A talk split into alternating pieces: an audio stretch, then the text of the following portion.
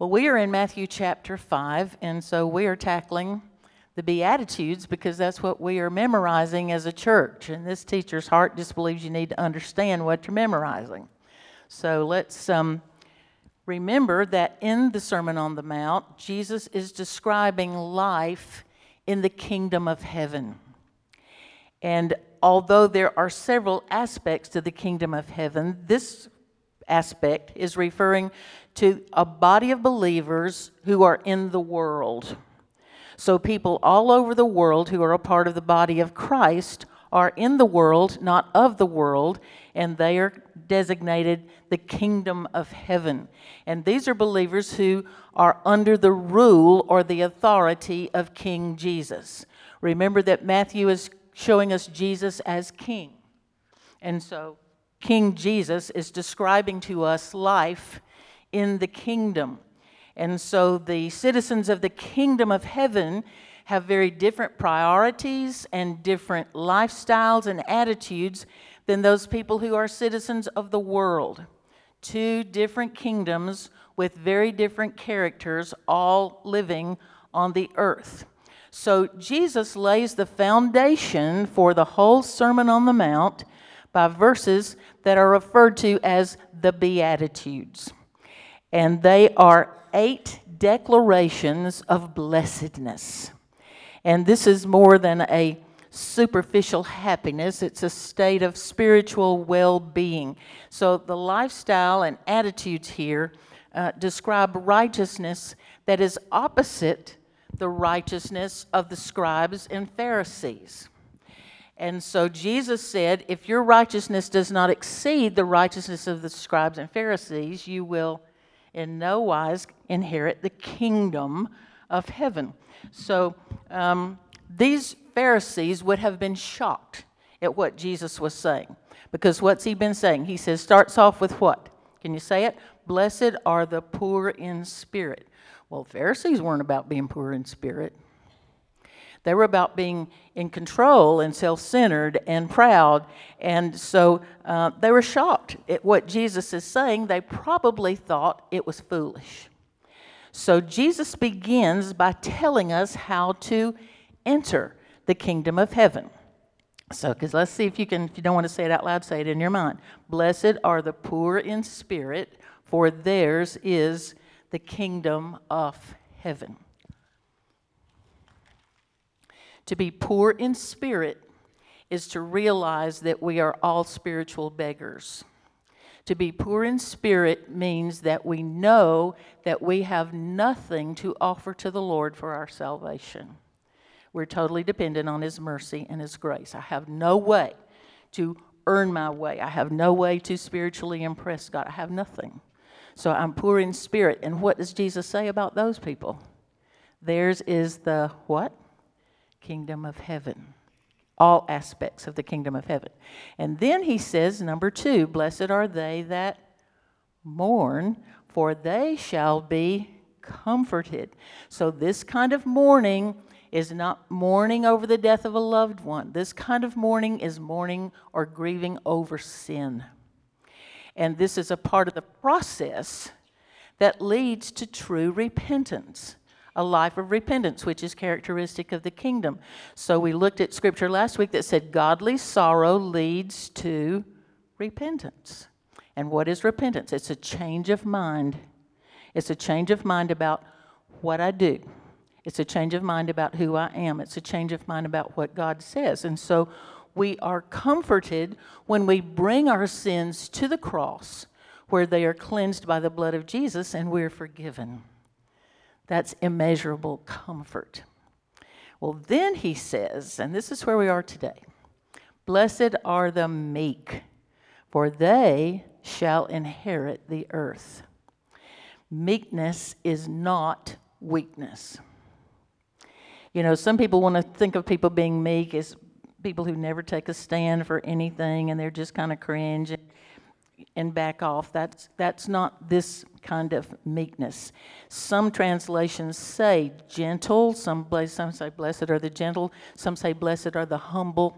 So you're going to get different translations there. But what we're really talking about when we're talking about meekness, um, Some summarize it by saying that it refers to someone who is not consumed with his own agenda. So that's a good way to think about it. But remember a few months ago, we spent a long time talking about brokenness. Remember our lessons on brokenness? Um, we said that when the Bible talks about brokenness, it's like breaking a horse. Farmers use this same word here to describe a colt that had been broken and was tamed and whose strength and power was channeled for good. So when we talked about brokenness, we saw that to break a horse is not to kill him, not to hurt him, it's to make him so that he is usable. It's to channel that power, it's to give him some boundaries so that he can be his best self. And so when he says here, blessed are the meek, he's talking about a person who has given control to someone else.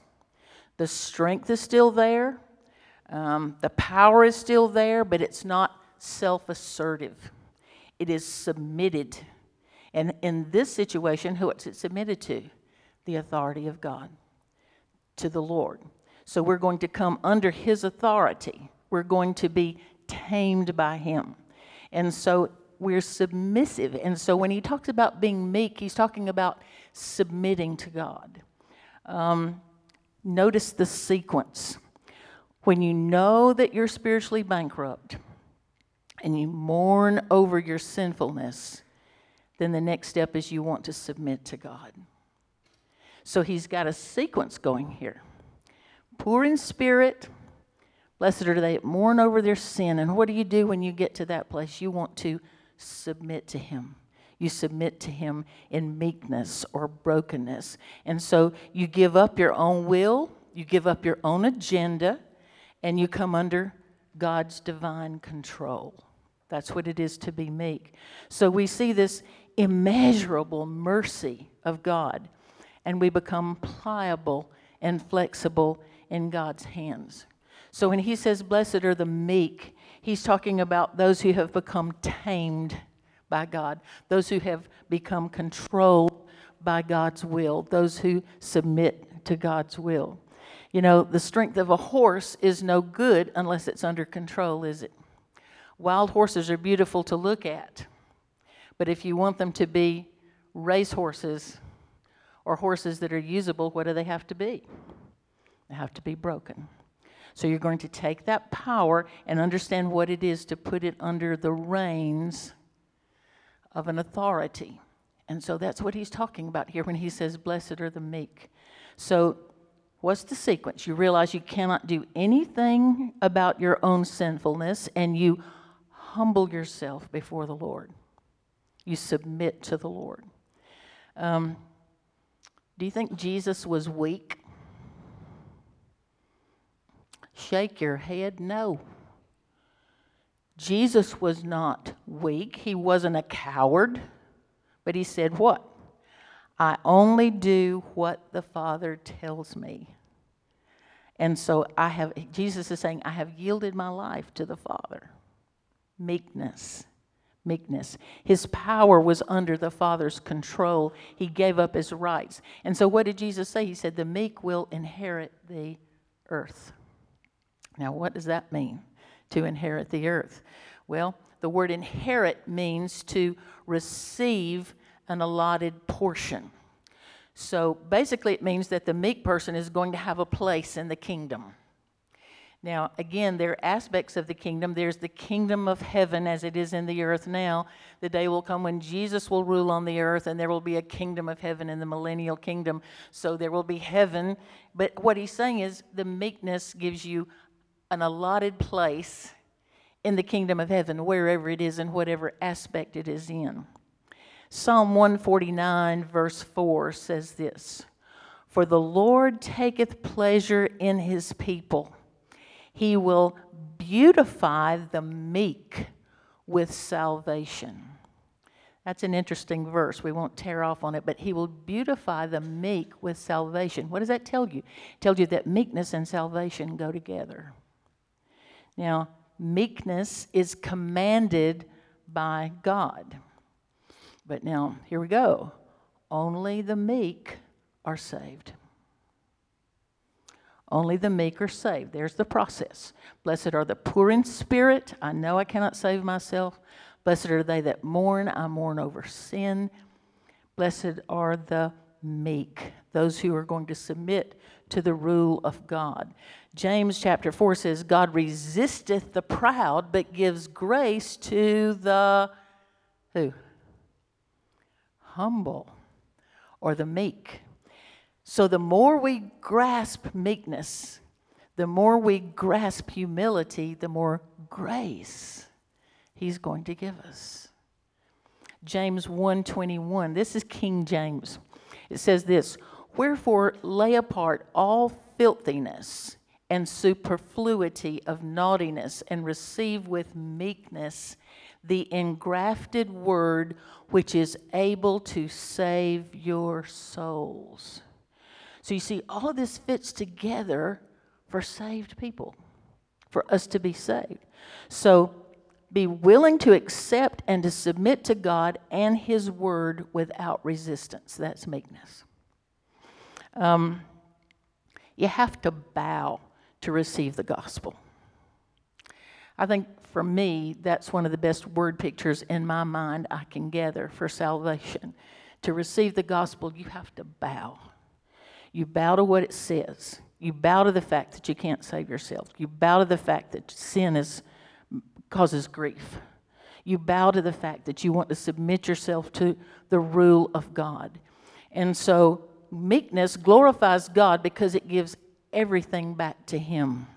It puts us in that position under Him of giving Him everything back and of being His, to be a vessel that He can use because He is taming us as we submit our power, our personal power, our personal ability to Him. Now, see, that's opposite to the righteousness of the scribes and Pharisees.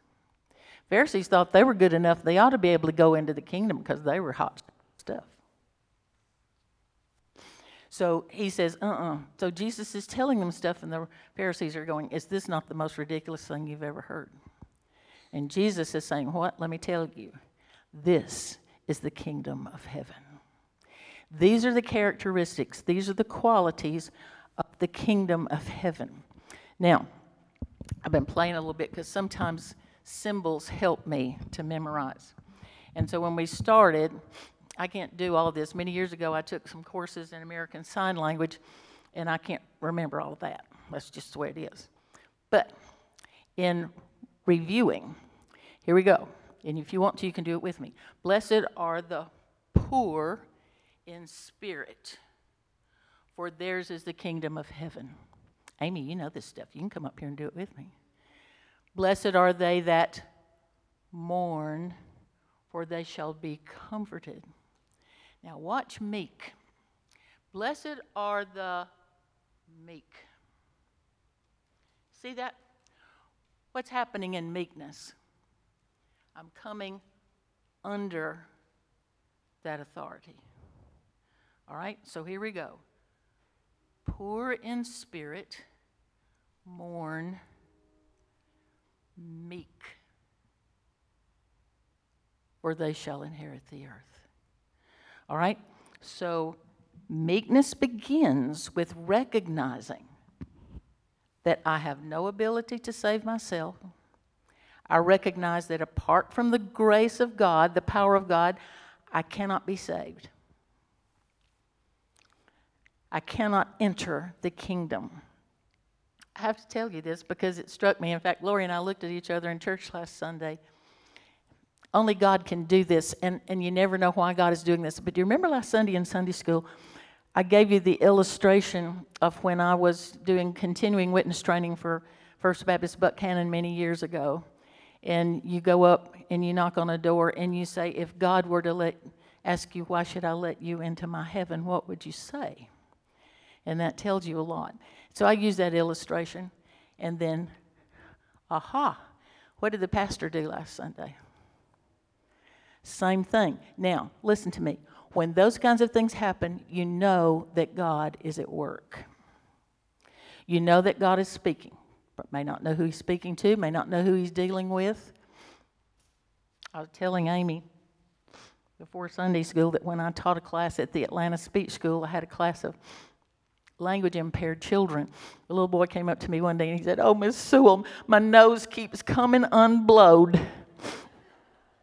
That's what's happening to me today. My nose keeps coming unblowed. but when God is doing that, you know, and I, am kind of into that because I'm reading. Uh, many of you did experiencing God, did you? The Henry Blackaby experiencing God. Well, 2021 came out with an updated version and it's book and i've been reading that book and i've been reminding reminded of watching for the activity of god around us and so you know you know that but you bow to receive the gospel and you recognize that as a christian you cannot accomplish anything i cannot accomplish anything in my life in my own fleshly strength to accomplish anything on the divine level if God doesn't do it, it's not going to get done. Then what? Number four in the sequence. Blessed are those who hunger and thirst after righteousness, for they shall be satisfied. Some translations say they shall be filled. Now, remember that these are characteristics of those who are in the kingdom of God. This is a spiritual kingdom where God rules in the hearts and lives of those who believe in Him. There is true satisfaction, true happiness, and joy in the kingdom of God. This is not a shallow happiness that's dictated by circumstances. This is deep inner joy and satisfaction. So once we've seen our sin and submitted to the rule of God, then there's going to be a deeply felt need for righteousness. And I, I, guess I see happening in my life that that's partnered, isn't it, with mourning over sin? You know, when we mourn over sin, whether it's our own sin or the sins of somebody we love or the sins in the nation, the sins in the world, when we mourn over sin, what are we doing? We're longing for righteousness. And so they kind of go together here. And so We've seen our sin. We submit to the rule of God. There's this deeply felt need for righteousness, and so we want to pursue righteousness. It becomes a, um, a target for us. Uh, it's our ambition, it's on our minds that we want to be righteous. So, in the heart of an unbeliever is a hunger for sin. An unbeliever finds his satisfaction in sin. And so, when the Holy Spirit comes to indwell us and we are saved, that Holy Spirit brings into us a hunger for righteousness because He is righteous. And that's why one of the reasons why there's such warfare, such tension when we as Christians still have those sins that we love. Mm. They're there. We still like them. We think, oh, I live under grace. And so we go back and forth. But what's happening is I'm losing the power that God is giving to us to change the world when I compromise sin, when I have those pet sins that we've talked about. And so he brings within us, as the Holy Spirit, a hunger for righteousness. And so in Christ, there is true bread. In Christ, there is living water. And those are going to satisfy us. So I need to ask myself a question. I need to ask myself, what do I really hunger for? What do I really hunger and thirst for? What, what is characteristic of me in my life? What do I long for? What's my priority? Am I chasing the wrong things? Now, the world would have us, even as believers, chase things, making us believe that worldly things are going to satisfy us. And Jesus says, uh uh-uh. uh, ain't happening. And so there's this, in the believer, there's this abiding desire for righteousness when your sins are dealt with, you go, that is satisfaction. You're relieved, you're released from the sin because that relationship with the Lord is in place. So, when you have hungered and thirsted for righteousness and been satisfied, out of all of that is going to flow the next Beatitudes. Okay? Do you getting them in your mind? Blessed are the poor in spirit, for theirs is the kingdom of heaven. Blessed are they that mourn over their sin, for they shall be comforted. Blessed are the meek, for they shall inherit the earth as we come under the authority of God. And when we get to that place, we're going to want to be righteous. Want to be righteous. And so when I get to that place, I'm going to realize the grace and the mercy that God has given to me to bring me to that place. And so the next one is Blessed are the merciful. What's that going to do? It's going to show up in my life as giving mercy to others. Where we're going to, that will be next week, but let's, I want to get it in your mind. Blessed are the merciful. And as I start to give mercy, then he says, Blessed are the pure in heart. What is a pure heart? Is it a perfect heart? No, it is an undivided heart. It is a heart that accepts poor in spirit, mourn, meek, hunger and thirst after righteousness, showing mercy because I've obtained mercy. And I want my heart to be focused on that and not divided between those things and worldly things. And then, blessed are the peacemakers. Peacemakers. All right, you got it? Blessed are the poor in spirit, for theirs is the kingdom of heaven. Blessed are they that mourn, for they shall be comforted. Blessed are the meek, for they shall inherit the earth. Blessed are they who do hunger and thirst after righteousness, for they shall be filled, or they shall be satisfied. So there it is. There's the picture that I want clearly painted in your minds. And repetition teaches, right? So here we go.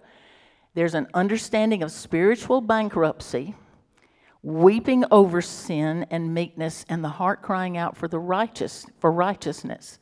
And when the heart receives that righteousness, we know the mercy we have received and the cleansing that has caused us to have peace with God. And so I'm going to become merciful.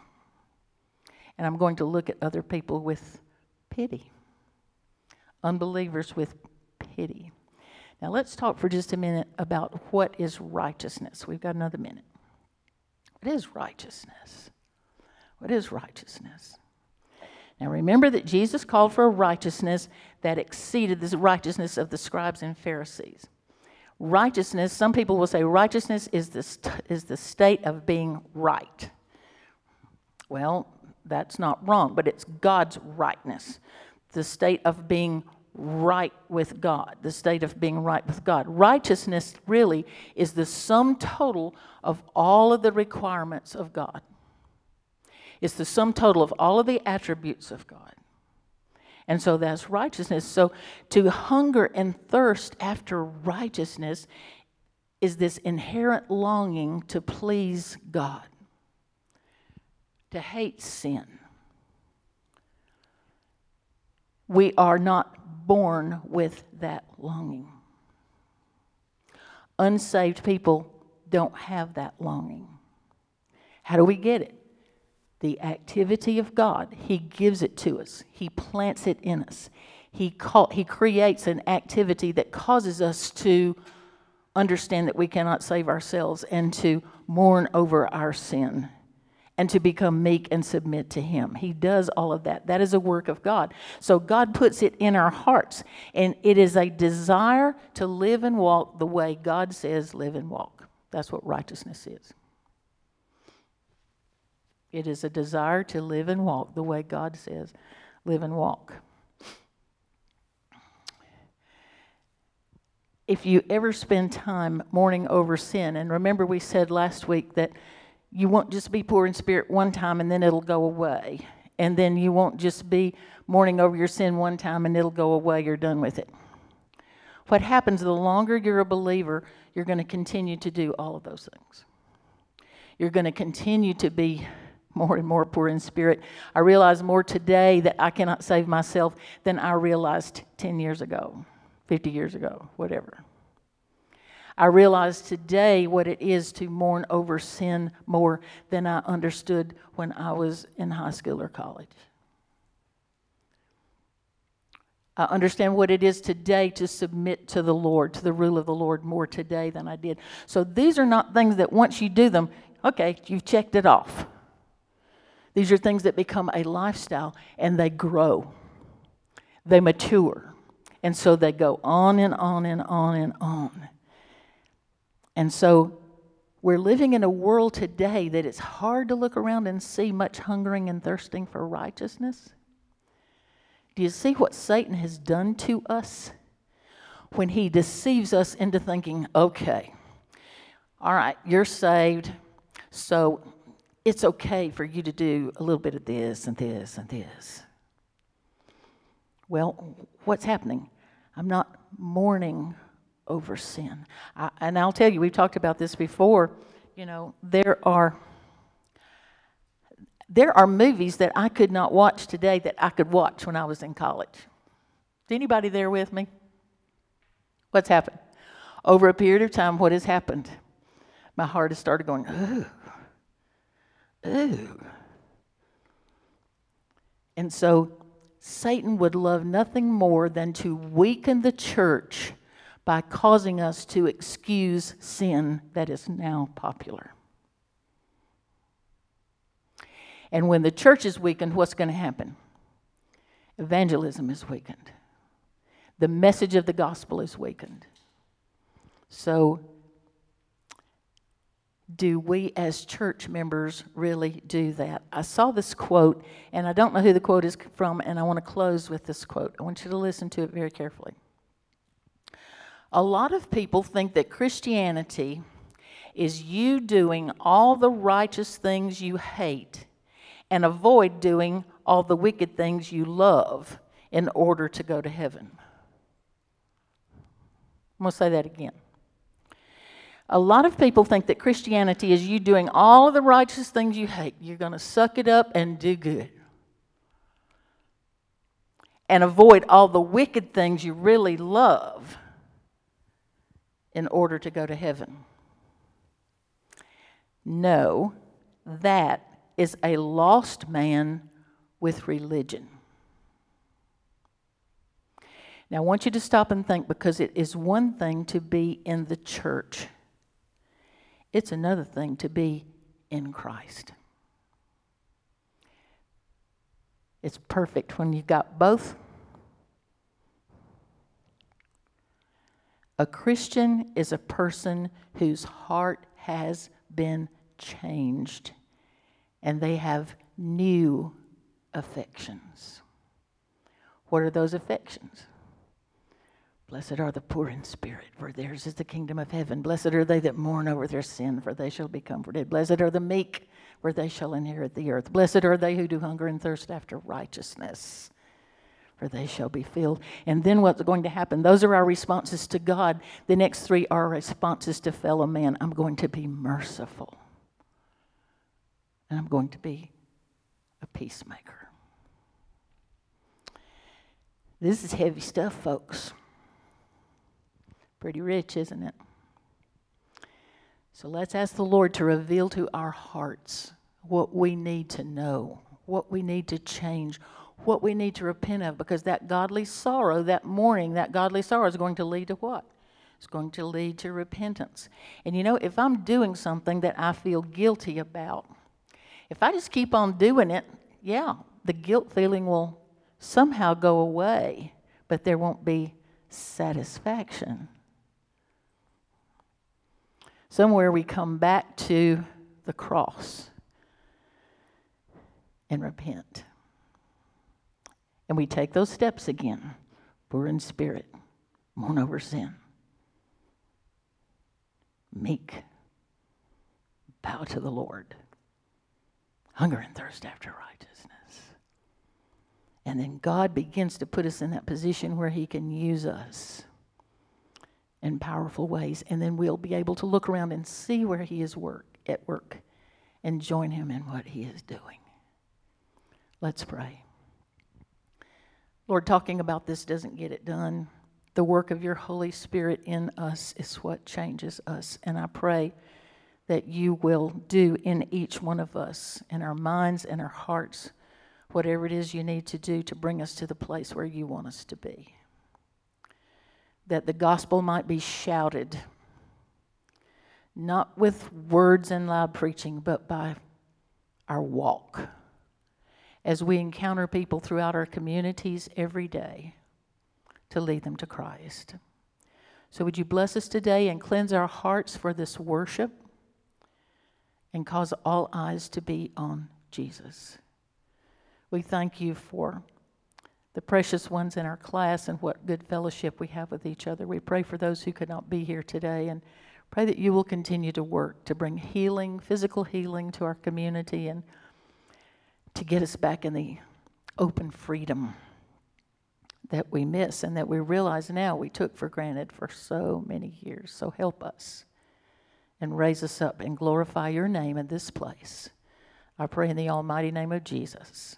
Amen. God bless you. Be studying, memorizing next week. Blessed are the merciful, for they shall obtain mercy.